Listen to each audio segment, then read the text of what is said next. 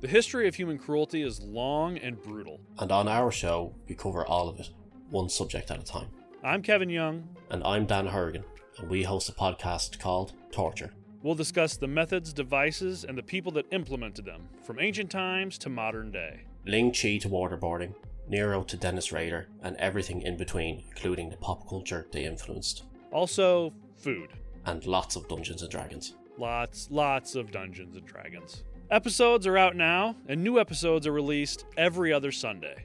So, like, follow, and subscribe to us on all podcast platforms, including YouTube. Follow us on Instagram and Twitter at TorturePod, and email us at torturepod at gmail.com. But most importantly, listen to Torture, a history of human cruelty, wherever you get your podcasts.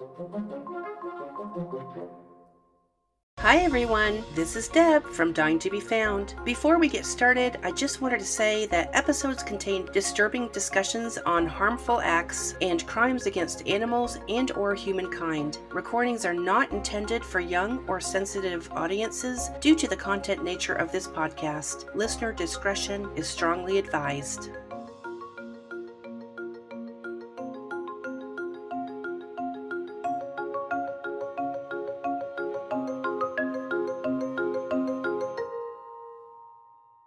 Everyone. This is Deb, your host from the true crime podcast, Dying to Be Found. Welcome to The Dash, which is a collection of short true crime stories, interviews with other podcasters, and generally a way to get you through your morning routine or commute. Sometimes you just get me, but other times I get together with other podcasters and talk true crime. And today is one of those days because I have Kevin and Dan from Torture Podcast to enlighten us on all sorts of things from the dark ages. Hi, guys. Hello. Hello. Hello. Hello. Welcome. We appreciate you being here today. Thank you so much for taking your time out of your day. I'm so glad that you were both on board for doing this. Yeah, it's our Thanks pleasure. very much. Happy to be here. I understand there is a little bit of difference between all of us because we're all spread out. So I do appreciate Wow. we're all in different time zones. Yep. Yeah, it's Yeah, what's um, I- quarter I'm, past I'm three here? Midwest. Uh, Dan's uh, Ireland. We've done this before. We had a D&D thing going on where we were spread all over Ireland, Canada, every area in America. So we're kind of used to doing the whole trying to figure out five minutes in a day to everybody can get together. So Absolutely. I get that Yeah. because I, I'm kind of in the same boat with you guys. So I'm going to tell you up front, I'm very fascinated with your podcast. It's all about these horrific things that I never thought I would listen to every week. I love that era that you guys have as far as what is it, the Renaissance? Is it the Dark Ages? When is it? Well, I mean, the majority of of tor. What do you think torture? You automatically think medieval England. You know, that, that's kind of one mm-hmm. of the first things. But it, it spans from the beginning of human history, recorded history, all the way up till today. There, there's torture throughout all of it. So we don't want to just focus on one section of time because obviously that was the one of the most horrific times. We get into some stuff where you know we just covered rats, and uh, you know they did it way back then, and they you know, just a few years ago. We're doing New Jersey. So, I mean, it, it, it spans all of human history. That's why we say it's uh, the history of human cruelty because it, that's what it is. It's what we're known best for, I think. That's why aliens don't show up here. They, they look at our history, they go, oh, no, no, and they fly away because That is a perfect answer because if you knew my sister Beth, she is all into the UFOs. So, Beth, if you're listening, that's why we don't see UFOs very often because humans are cruel. And I honestly have no idea how they get away with it time and time again. Mm-hmm. It's. It's just part of humanity. But you guys do an amazing job in your research and your podcast and other aspects that you, of course, break things up. And to me, when I'm listening to you guys, it's really more of a talk show like back in the day. Dan and I were talking, Kevin, before you came on board, and we were talking mm. about the 1980s. And back then they had a lot of talk show hosts. So that's kind of the feel I get from your show, too. It's not always specifically about your storylines, but you put a lot more into it. Well, some of some of the stuff doesn't have a lot of content, like what I what we're going to be covering, what I'll have for you later today. Not a whole lot of content behind it, so we really got to fill the time. And when we started this, Talking about when we random started things. this, yes, when we started this, it was Dan's like, so I'm just kind of like your Ed McMahon to your Johnny Carson. I was like, yeah, if that work, if that's what you want to think of, then that's fine with me. I love Ed McMahon. There you go. And I'm glad you said that because I had sent you the questions ahead of time just so you guys could prepare. And one of my questions to you is that honestly, Kevin, you come across as that talk show host. So my question is if have you ever been in the entertainment industry because you come across that well versed in your style of communication? Do you come from communication industry? I do not. No, nowhere even even near it. I am in the BFE out in middle of Illinois. I have no connection to any entertainment at all. Mom was a nurse, dad worked at a lumberyard. I have no connection with the entertainment industry. My wife and I had a couple podcasts before. You didn't hear them. I promise you, you didn't listen to them because nobody did. Uh, I did. So you did. No, I listened to some. After, after I got to know you, I, try, I tried to support you and I decided to listen to some. yeah. Uh, so I was really quiet as a kid, and I've kind of found more of a voice as I gotten older because I stopped giving a shit.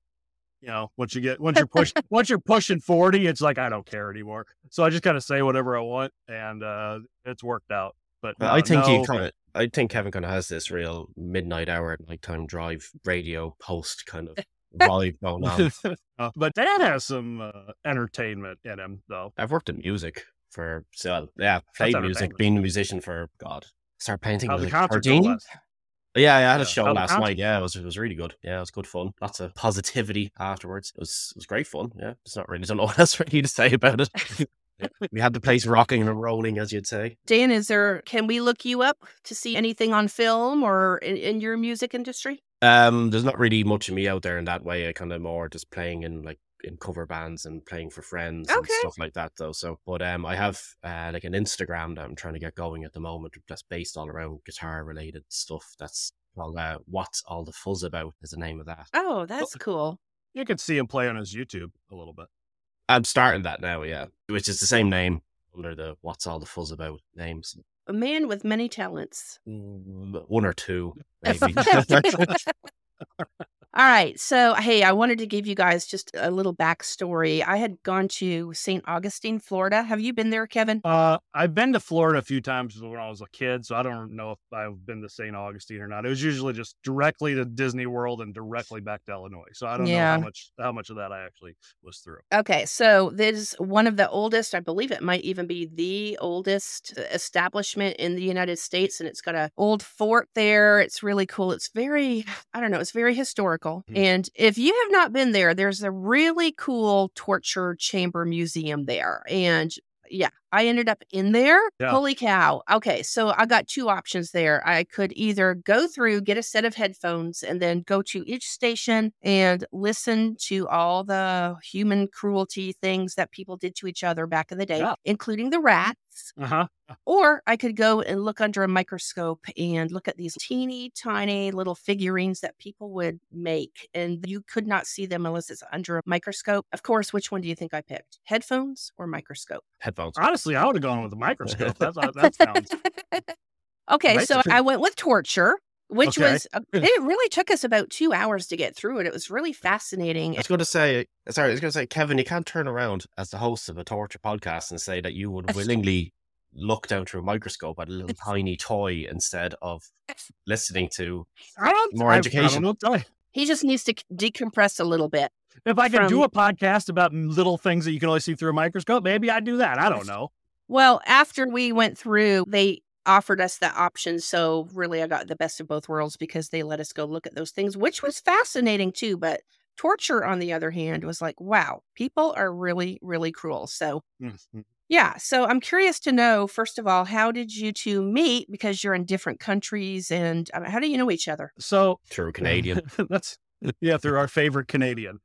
Okay, so there's a long version and a short version. I, I get long winded, so I'll try to keep it compressed. Dan knows I get long winded. Pretty much what it boils down to is I wanted to start a D and D podcast. Dan and I are both huge D&D guys. I wanted to start a D&D podcast, so I put it out on Facebook. I was walking around at my job during COVID. Nobody was there, so I was just, you know, diddling around. Put it on um, some of the podcast Facebook pages I was on. It's like, if anybody is starting a D&D comedy podcast and they need somebody, let me know. Okay. I'm one to start one, I'm one to be on one.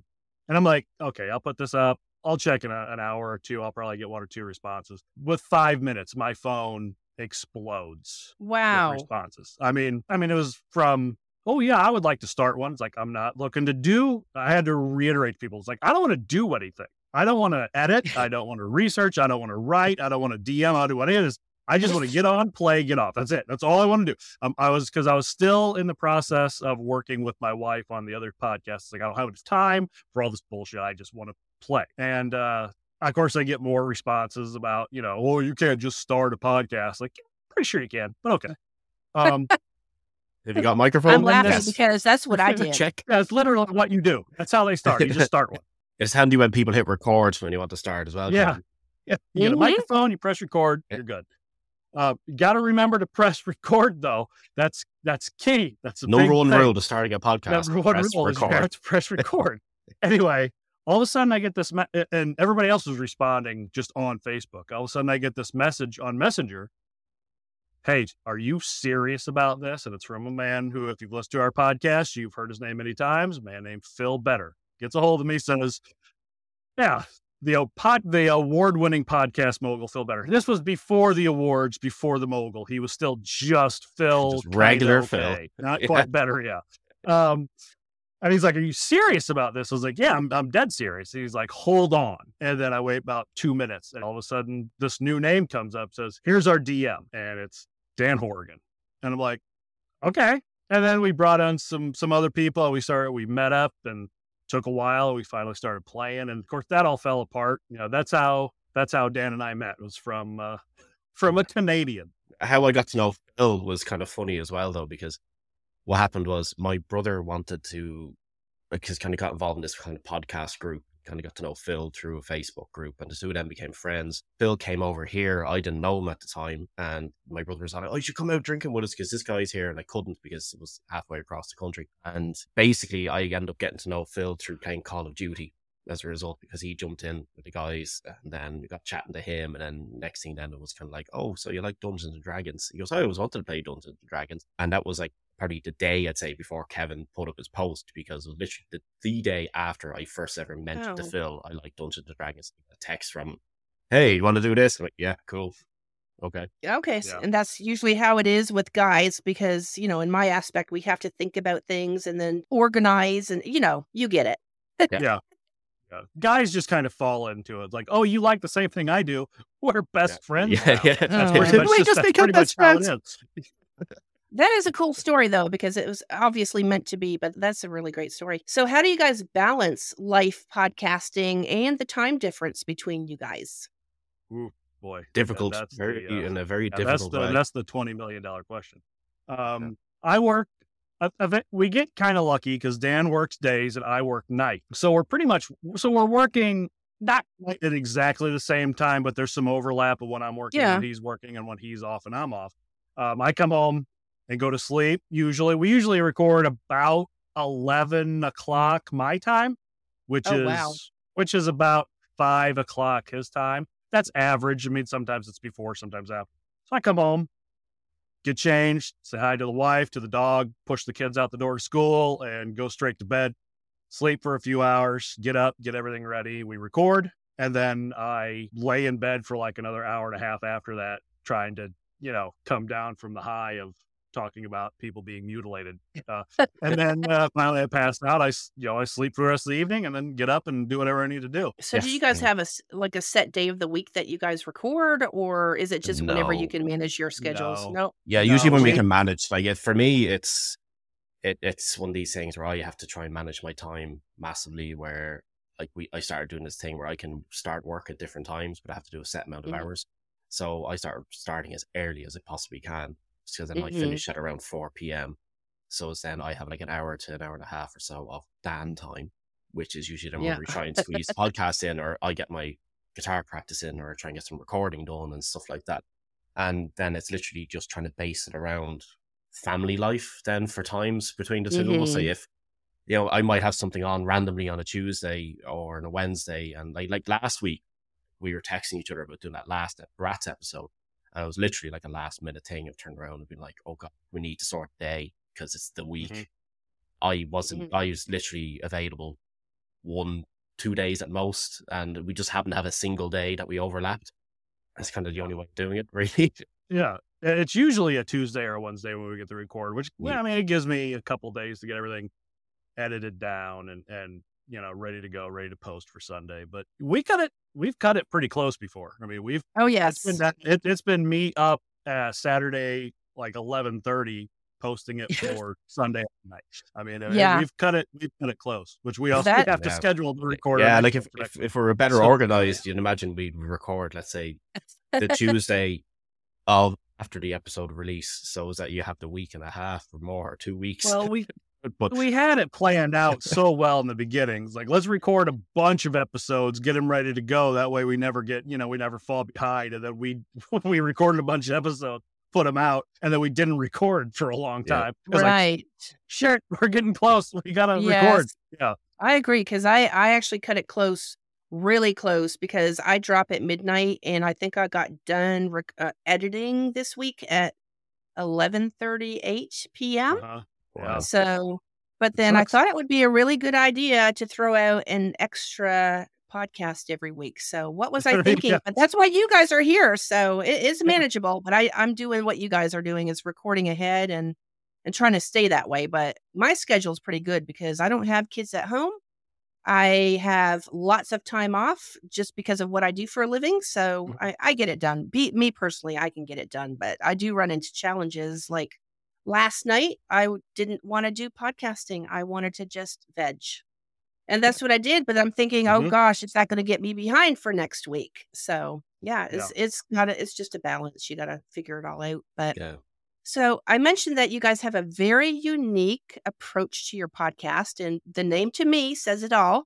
So what does torture mean to you and what is it that fascinates you about the different types of way that people torture each other over time Short answer is it's funny. It's really funny. At times it is. You know, it's kind of like the whole thing of you know, watch videos of people falling over or getting hit. Oh, yeah. things. That's You know, like, always we all funny. find those funny. you know, and it, sometimes these things can can be so horrible. They're actually kind of funny. Like when you're watching Yeah, a movie, they and are. somebody, yeah, it's it's like I can't remember the name of that new movie. There's a trailer out for that film. The, I think it's like based in like Finland or something during World War Two, and there's a bit in it where a guy gets blown up by a landmine, and because he like throws it, it's him, hits him in the head and blows up.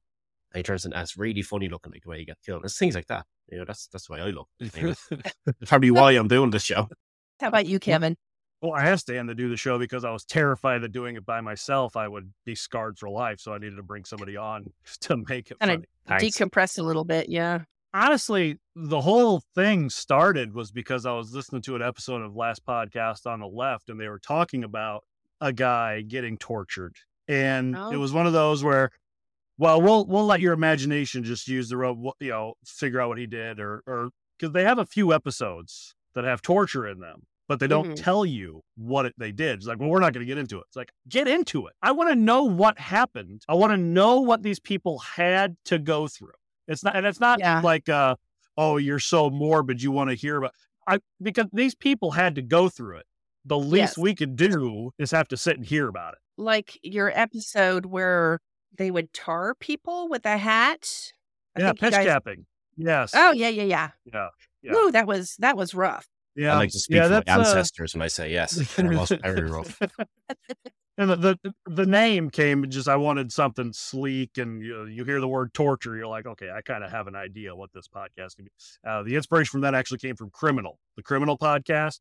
And Oh, it's yes. just criminal. and It's got that sleek white background with the black letters on it. It's where I got the the inspiration for the first logo we have. Okay. black, it's a black with the white letter. Uh, that's I a lo- great yeah. logo And, and- but you know exactly what you're getting. You're, he's like, you're not Yeah. going to Yeah, listen yeah. to criminal, and then it's going to be a baking show. You know what you're getting into. So It's, it's like, it's, it's similar why to. call it torture? Go ahead, Dan. Oh, sorry. I was just going to say it's very similar to an awful lot of the devices that we've talked about as well. Like where we say that it's the simplicity and the directness of what it is that makes Yeah. people turn around and just know exactly what it is. It's kind of like, like I said about the um the head crusher that we covered at one stage. It's very Mhm. obvious what that's supposed to do, yes and it's so yes. direct, Yeah. and that's what makes it kind of like, oh god. And that's the same thing with like with the name as well. It's literally just straight up in front of your face, exactly what it Right. means. what Yes. it is. There's no That's and it's this and it's this thing where so you look in the past and you see all the horrible things we did to one another and and everybody wants to think okay we're doing better now We're we're better people. We don't do that type Right. of stuff. But then you look into it and you're like, do we just covered rats? What a, a, a breast ripper is the perfect example. Because you hear Oh. about you hear about the, yeah, I know exactly. Uh, I cringe every time I hear that. You- But thank you, for being so descriptive when you when you described what happens. right. Well, so you hear about the breast ripper and you think, oh, the the the, the stuff that these women back then had to go through, and, and then you read about it and you find out women over in the Middle East are still getting this done to them now in So true. 2023. Yes. So- We haven't gotten as better as we think we have, and honestly, the only way you learn from history is the only reason the only way you don't repeat history is if you learn from it. And I'm not saying so that our true. our podcast is going to make a big dent in that, but it's something that everybody needs to take into account that we're going to keep doing the same shit to one another unless we learn from it and stop. So Absolutely. Then we'll run out of material then. I that's mean, true. yeah. That's true. from the museum that I went to, you still have a lot of content. So I'm Oh, sure God, you'll find yes. something and other plenty. cultures too. I mean, Oh, you know, yeah. every culture is different. So, do you guys have a, a favorite episode? Oh, favorite. Um, It depends on what way you mean favorite. Like that's yeah. I think the most the most kind of striking one 100% has to be the Nanking series is the most Number- yeah, the- GB especially yeah the- it's yeah, the second especially one. the second episode yeah that that that was the only one I haven't Did you ever back listen on. to it, Dan? I never listened back on it still no because it was just Yeah, it's still It's the too much he to doesn't sit to. through. It's it's a I lot. listened to all of them like and I'm not sure which one I prefer out of the rest of them the one that we didn't except we had to record twice it was Oh, really God. funny And so, so with outlawing, I forgot to hit the record button, yeah and uh, I came inside. My wife's like, "How'd your recording go?" I said, "It it was fantastic. It was maybe up to that point the best episode we had done. I mean, this episode alone could get us Uh, dozens of followers. So there's one problem." She goes, "What is it?" I said, "I forgot to hit the record." oh and she goes, Kevin Young. I was like, yeah, I know. And we had to go back and do it again. And th- the episode ended up being good, not as good as it could have been because the you know, it's just element of going- surprise yeah, was no longer yeah, there. we're going over it all again. It's like we rehearsed it. So Yeah, and trying to Um, make like the same jokes that were very obvious. There's a couple of moments in there where we were talking. There's things that I said the first time that I couldn't just crowbar in the second time because it wouldn't have been funny.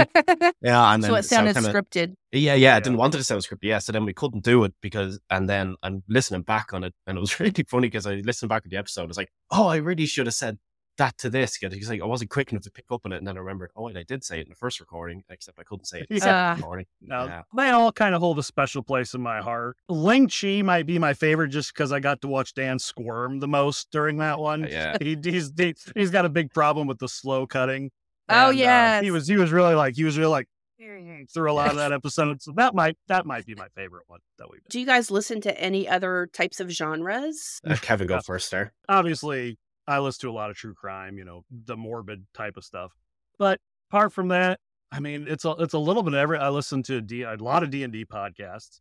I listen to improv stuff. I used to listen to a, a few political shows, but I'm the type of person that I start arguing with the person on the other side of the podcast, and it brings my heart, you know, my blood pressure up. So Oh, I had to stop listening to those. I used to listen to a lot of like religious, like atheist type podcasts, and that also got my blood boiling. So I had to stop listening to those. Uh, so um, you narrowed it down to torture. yeah, yeah, true crime and uh, some comedy and D and D. So if you know if I'm not Gotcha. listening to like a Dateline or a Last Podcast on the left, I'm I'm listening to Critical Role or Dun Dumbs and Dragons or something like Yeah. Okay. Dungeons and Dan, how about you? Yeah. Um, Dungeons and Daddies. yeah, I've vast range of things. Yeah, so like I didn't listen to an awful lot of paranormal say stuff before this, um, before we started doing this. But like the very first podcast I listened to, I dropped in the deep end with Serial, and Mm, then yeah. Shit Town, and then kind of went from Yeah. there. And it's mainly primarily music related stuff at the moment because um, I'm also trying to get a vibe at what to do and not to do for my own because I want to start my own music Yeah. one. But um, and then let me see because I had to double check that open up like things like I do listen to some Dungeons and Dragons ones, but I don't listen to as many of them anymore. But I like listening to things uh, like the kind of radio play style ones, like the um, oh, what was the the zombie one called Kevin? Yeah, from- we're alive. yeah, we're, we're alive. Yeah, that's like one of the best Yeah, things I've ever listened to in my life. I absolutely love that. But yeah, it's just th- things like that, you know. And of course, the uh, award-winning podcast "Mogul Phil Better" show. Um, just th- things like that, like and, and ourselves. But yeah, it, like I listen to things like this one's called like the Guitar Knobs is one of them, and I only discovered one way uh, called Broken Record. It's a music one that's all to do with Rick Rubin, who's one of the more famous kind of music producers out there, and Okay. everybody would actually know stuff done by him. So I was kind of really chuffed to have found that, and it's just typically what I'd be listening to. yeah. So very diverse. That's great. Lots of stuff. What keeps you guys up at night? Oh, uh, well, I mean, I work at night, so Yeah. I, I, I get what you're saying. Um, I mean, kids, uh, worried about you know, kid stuff. Money is obviously, I think the the biggest one for for most people, especially nowadays. Money problems keep me up. Oh gosh, yeah. Let's What, see. what's the next Uh, guitar work. pedal I should buy? There you go. uh, am I putting too much on myself? Am I going to be able to get around to all this BS that uh, that I want to want to get done? And uh, running through Dungeons and Dragons campaigns alone in my head. Uh, yeah, I do. Yeah. Which which who am I going to build next? What are they going to sound like? Uh, what am I going to do when this happens? You know, all that type of stuff. So money mostly, but nothing important after that. Yeah, in the whole scheme of things, money just is not as important as everybody thinks it is these days. But I, I get where you're coming from, absolutely. Yeah. So, Dan, anything else that keeps you up? It's very similar to Kevin's, like, except for uh, the, from the D and D standpoint. I tend to think back on decisions I made as a DM. hey, I should have done this. I should have done that.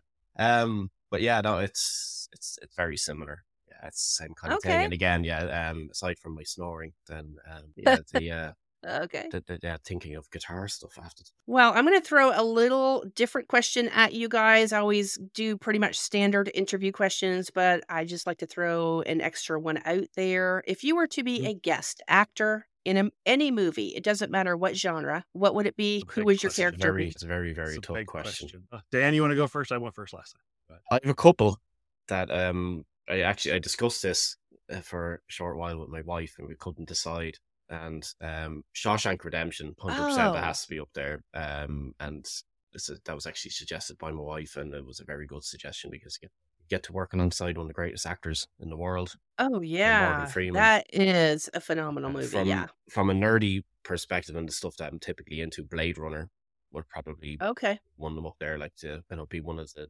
detectives looking for looking for replicants or something. You know, uh, be pretty cool. Yeah. Cool. See, I would Kevin? I would figure you would have said henchman in John Wick just so you could get killed by Keanu at some point. Uh, no, I'd, I'd rather just go for a, go for a drink with him or something. I don't know. Fair enough.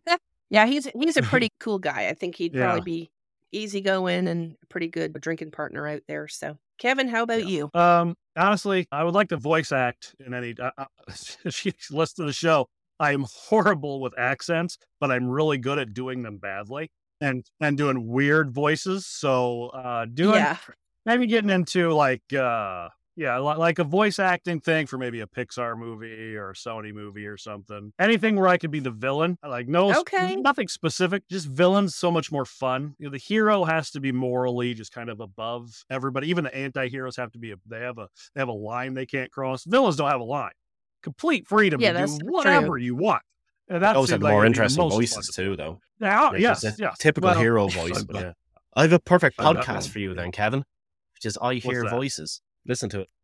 Now, seriously, look it up. It's, it's uh, voice actors. It's famous uh, cartoon voice actors, and they get other famous voice actors on to interview them. Right up your Yeah. alley. I forgot. I was about Yeah. to say to you before, plugging somebody else's podcast. Also, uh, Sub Zero. If they, if I had to pick a character, I'd say Sub Zero. If they ever did another Mortal Kombat, because he was my favorite. I always wanted to be Sub Zero, or any zombie, just regular zombie in a movie. Just dress me up as a zombie. Let me walk around, shoot me in the head. That's fine too. I'm good with that. You could probably come down to Georgia because it's a really big area Mm. where they do a lot of the um, The Walking Dead. cinematography Walking- these yeah, days. And uh, yeah. honestly, the town Mhm. that my kids grew up in, they have a lot of the the zombie shows out there. So if there's a casting Yeah. call, I'll let you know.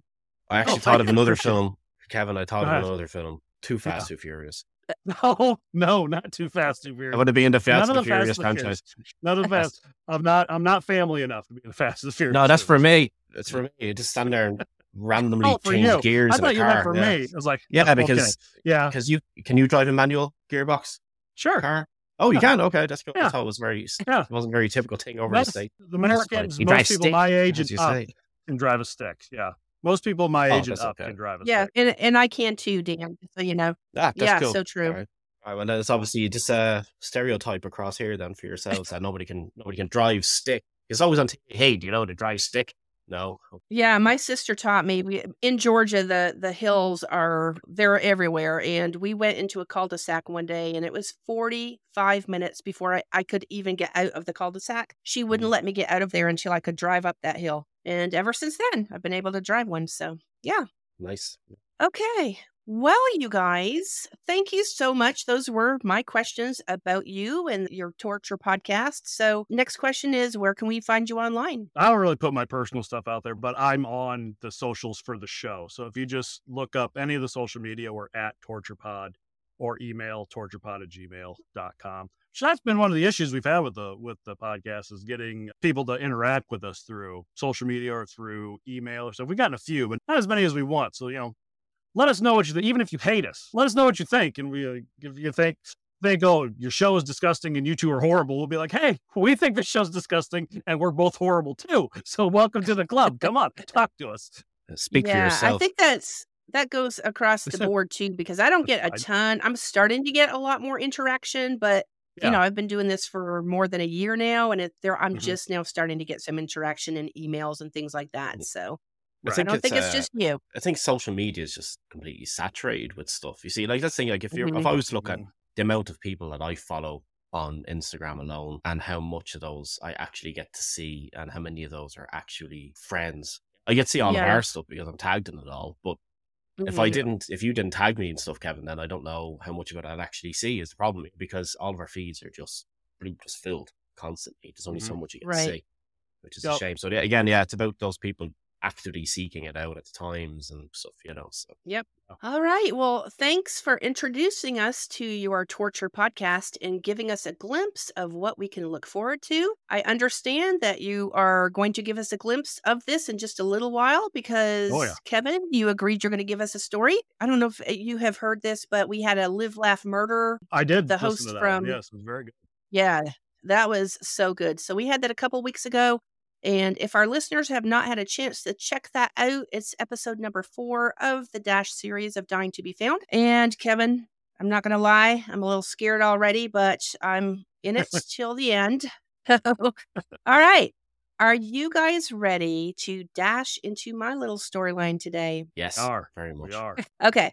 It's a little bittersweet because I'm going to be talking about a group of childhood friends, and it's probably before your time, but there are some really good movies out there. Dan, before Kevin came on today, you and I were talking about the 80s era, and I don't know if you guys have seen those old movies, Stand By Me or The oh, Goonies, yeah. anything like oh, that. oh yeah. Oh, yeah. There you go. Love Yeah, Stand so- by Me. great movie, but that's not anything to do what we're talking about today. I just wanted to kind of give you a glimpse of how a group of friends came together in the story that I'm about to start. One other thing too, I had mentioned Stranger Things, and that's so cool because all the props that they do in the movie, everything is so 19, eh, 1980s, all the way down to the home decor, the cereal boxes, everything like that. So I really love that sort of essence where you just go back in time a little bit. So here is one question to lead into my storyline today. I don't know how you guys are, but me personally, I keep a very small group of friends. I think it's better that way. Do you guys have a group of friends like that where you all have known each other for a long time, maybe from childhood or just socially? Do you have a really, really tight circle of friends? No, uh, personally, not not really. But I, Loner? No, it I think it was. Oh, there's people I went to school with. I don't go to school with them anymore. I, I really don't have any desire to hang out with any of you. Uh, I mean, I have people that I I'm friendly with that I see them and I'll be like, oh hey, what are you doing? But Yeah. honestly, I, you know, I got my wife and I got my dog and I'm I'm good. I got There Dan go, you're halfway across happy. the world and I'm that's all I need. How about you, Dan? Do you have childhood friends? Yeah, still keep in yeah. I do. Yeah, yeah. Um, there's a, well, there's kind of a couple of different kind of social groups, if you get me, that don't really cross over, except for me in the middle of them. Uh, but yeah, just kind of have a group kind of like that. All right. Yeah, me too. We're all on Facebook. I still keep up with those friends, but I mean, honestly, we don't talk a lot, but we do obviously see what each other posts. And I think that's really cool. But today we're going to be going back to a case that occurred back in 1966. And it's a 17 year old boy named Danny Goldman who was living as an only child in Surfside, Florida with his parents. Danny was taken from his home at gunpoint during the wee hours of the night and he was never seen again. So that's the direction we're headed today. All right.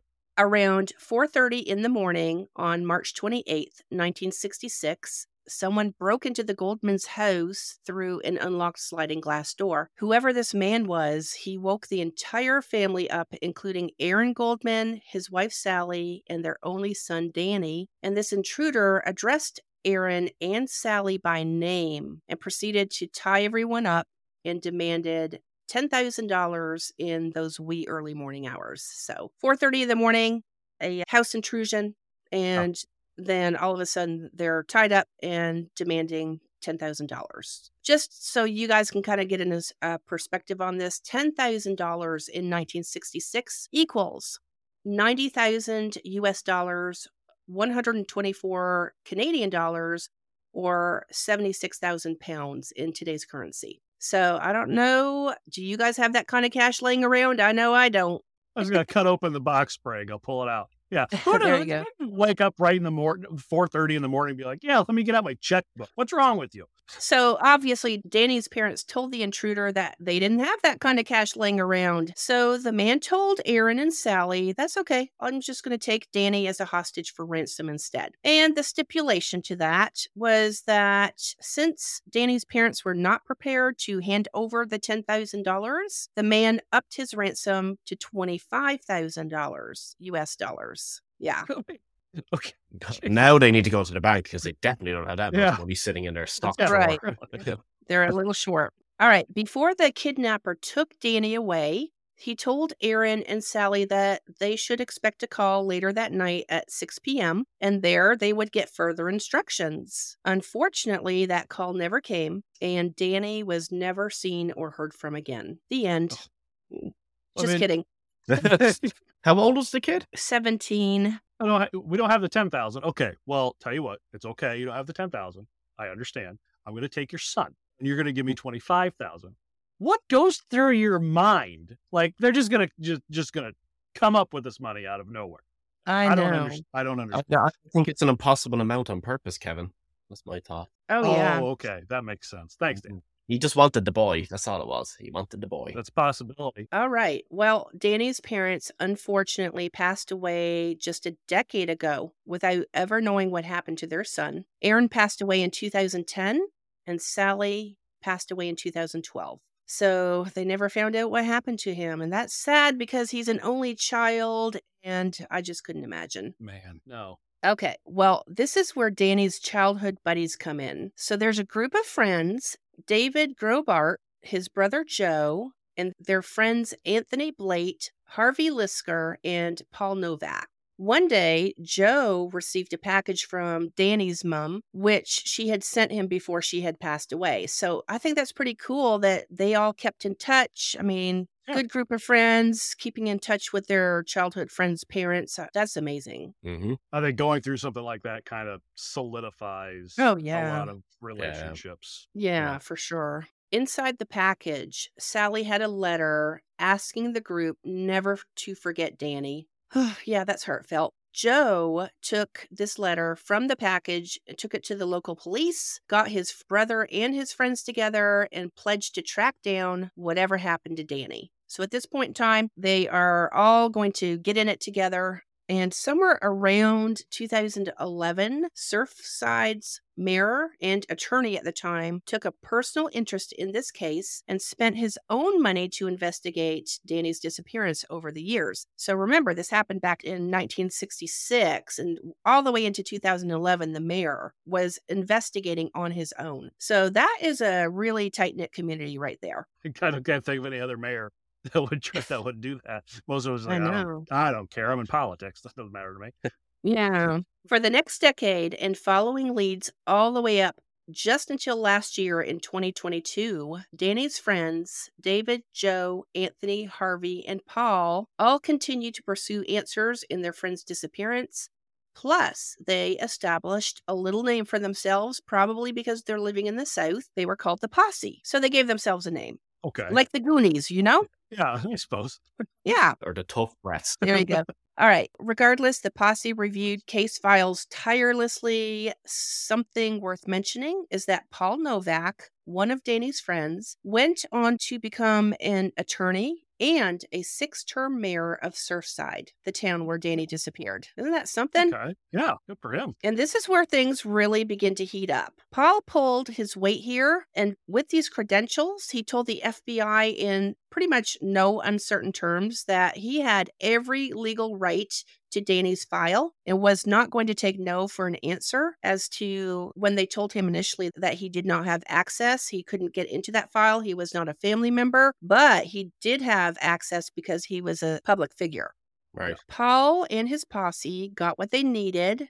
They dissected emails, looked over more than 10,000 pages of FBI files, and worked closely with the Miami Dade police to try to solve this case. And obviously, this group of friends was on a mission to honor Sally Goldman's wishes and to find out what happened to their childhood friend. Long story short, because that's what we do here on the Dash, you all, it's just a quick story. Danny's friends pieced everything together, and I mean everything they found out enough information about this case to discover that Danny had been kidnapped by a mobster named George DeFice. I don't know if you guys have heard of this guy. I mean, No. No, no. I, I like to use the word crony. He's just a, a go to man. He's told what to go do, and then he does it, and that's it. So that's who ended up ultimately taking him and what happened to Danny. Yeah. As it turns out, Danny had been killed rather quickly. He had been taken by boat to the nearby ocean with the help of his mobster friend, Joe Chicken Cacciatore. Don't know if you oh heard of him.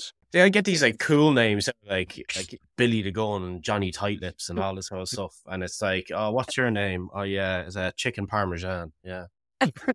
He's vegetarian now, so it's Yeah, yeah. eggplant. Oh. Oh yeah. This is a very doesn't sound like a very mobster thing. The- Were I Danny's know. parents Danny's parents of any consequence to anybody? I mean, did they have pull anywhere? Were they important in any way? Because it doesn't. It's not something. It, it doesn't seem like a very mobster thing to do, break into some random person's house and kidnap their kid and ask for money. That's usually left for like people in politics or people you know of you know of high stature. Oh, you're a mobster. Go kidnap their kid, and then to kill him real quick does not seem like a traditional mobster thing to do. It does not. But I'll tell you what, I'm glad you asked that question, Kevin, because I'm going to get there. Because right. you're on the right track. DeFice presumably dumped Danny overboard in the Atlantic Ocean near Miami, Florida. So he and Joe Chicken Cacciatore they just got together, decided that that's what they were going to do. And really, I did try to look up these two guys. I could not find any information. They're not Jimmy Hoffa. You know what I mean? Yeah, Yeah, yeah. no, I, they're not. Yeah, I get. Oh, it. with a name like that, I'm shocked he hasn't deal. gone down in history. Like just one of the, the worst mob men I'm guessing his. of all time. I'm guessing his last name was probably Cacciatore, and they just added chicken in there or something. Because Yeah, there's no way. it There's was. no way. There's no way he just True. gets that name what happened was for no reason. he, the parents were in the supermarket and they saw chicken cacciatore on the shelf and they thought chicken cacciatore is crap. It's really shit. And he was in earshot and he's like, "You got to get these guys." That's what happened. I was just at Sam's yesterday and I was looking at the chicken cacciatore. Yeah. yeah. All right. So, Kevin, I'm going to go ahead and answer that question for you because, as it turns out, Danny's father, Aaron, worked at a local bank in town and he was on the board of directors there. Ah, okay. Aaron, who was just doing his job, began to notice some questionable activities going on in the bank records. So we'll call these activities unethical. But Mhm. remember, this was back in 1966, so they didn't have all those laws and guidelines established by the SEC. And there were lots of loans coming into question here. Aaron was just doing his diligent duties. He was doing everything that he needed to do as a bank employee and board of director member. He felt it was necessary to report his findings to the federal agents. And that's what Mhm. he did. Ah, Obviously, the feds began to build a case, and Aaron went on to testify on behalf of the bank in court just two days before that home invasion. So here's the kicker. Any ideas on what's happening yet? I,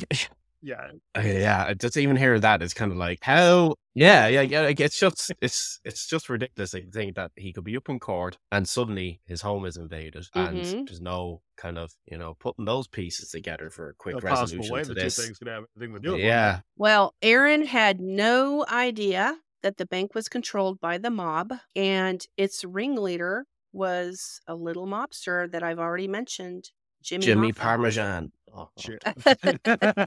oh man! Wow. So, in a nutshell, Hoffa was using the bank as a front for his money laundering activities. oh yeah. Aaron Goldman was not kept in the loop here and had no idea that the Florida mob boss of the Tampa Mafia, Santo Trafficante, I'm going to say that's his name, and his buddy Jimmy Hoffa were using the bank as a cover up. So he had no idea. Nobody put him in the loop. And all the employees inside the bank were reporting back to Hoffa and Aaron's concerns. And that's where the home invasion came in. I mean, there's obvious reason why he wasn't kept in the loop. He couldn't be trusted to not tell the feds. So True. Maybe they mean, knew that he I- couldn't be paid off it. either.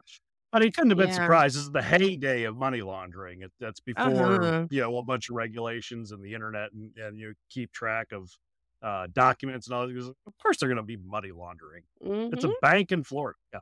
Okay.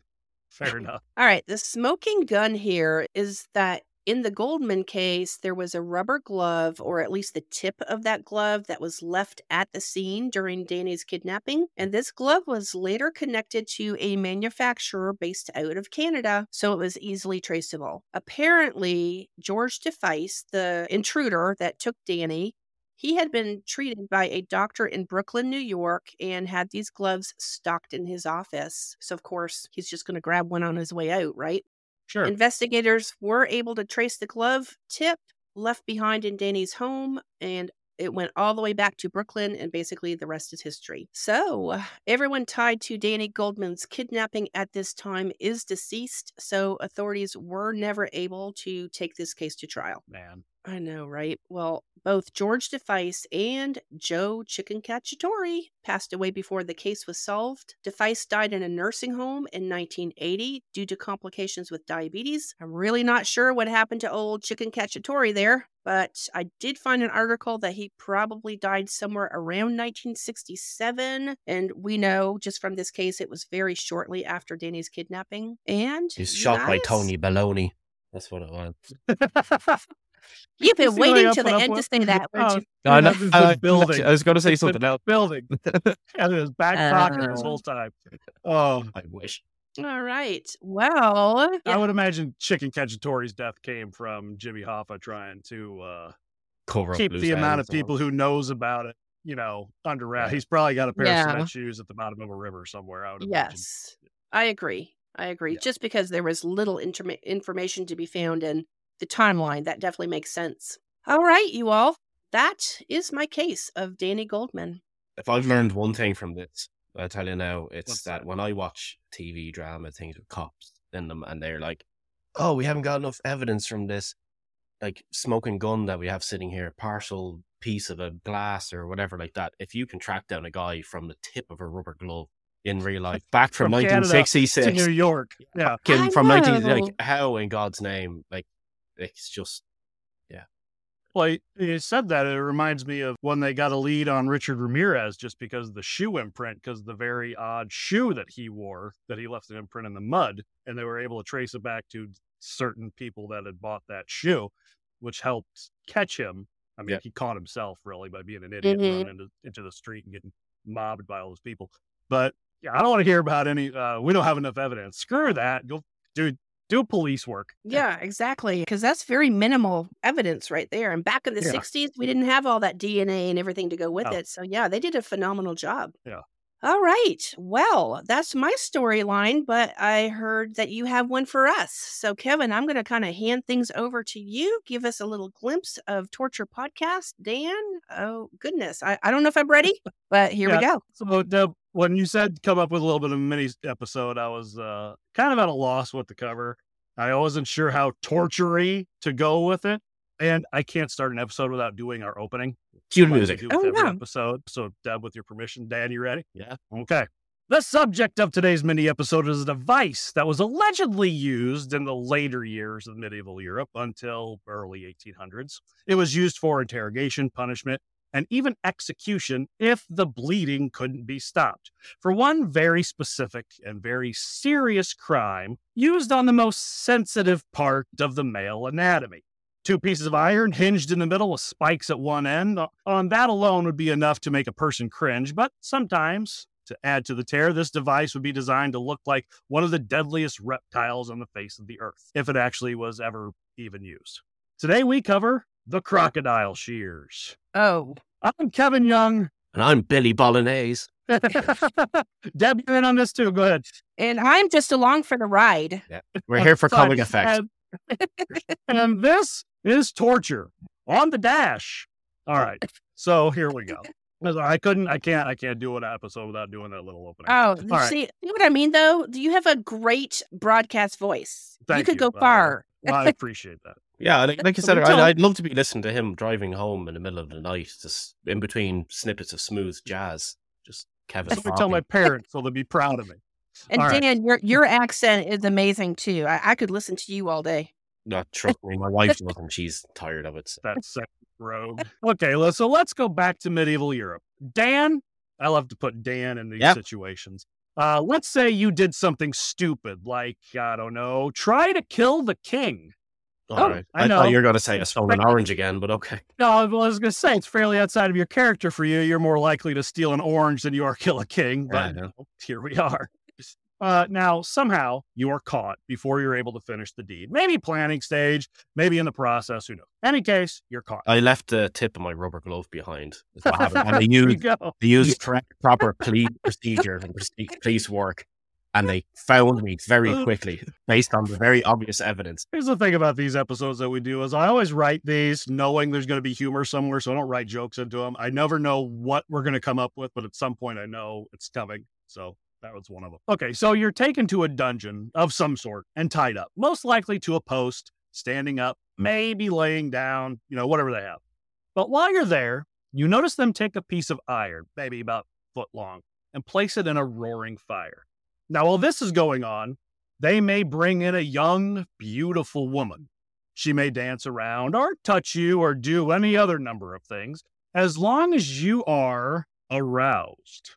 Or the torturer could have done it himself, either way, you know, whatever floats. Because it's a distraction from the iron rod being heated up. Nah, it's um, Nah.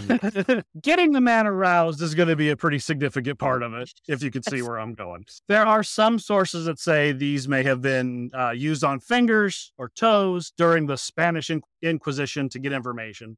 And there is a slight chance that for lesser crimes um, like thievery, they could have been used on fingers as punishment. But crimes against the state, like regicide, which is the murder or attempted murder of someone of royalty, uh, they were seen as deserving of a much more traumatizing punishment. So when the young woman or the torturer himself thought you were good and ready, the piece of iron was removed from the fire. and that's when you turn and you say, You're going to need a bigger iron.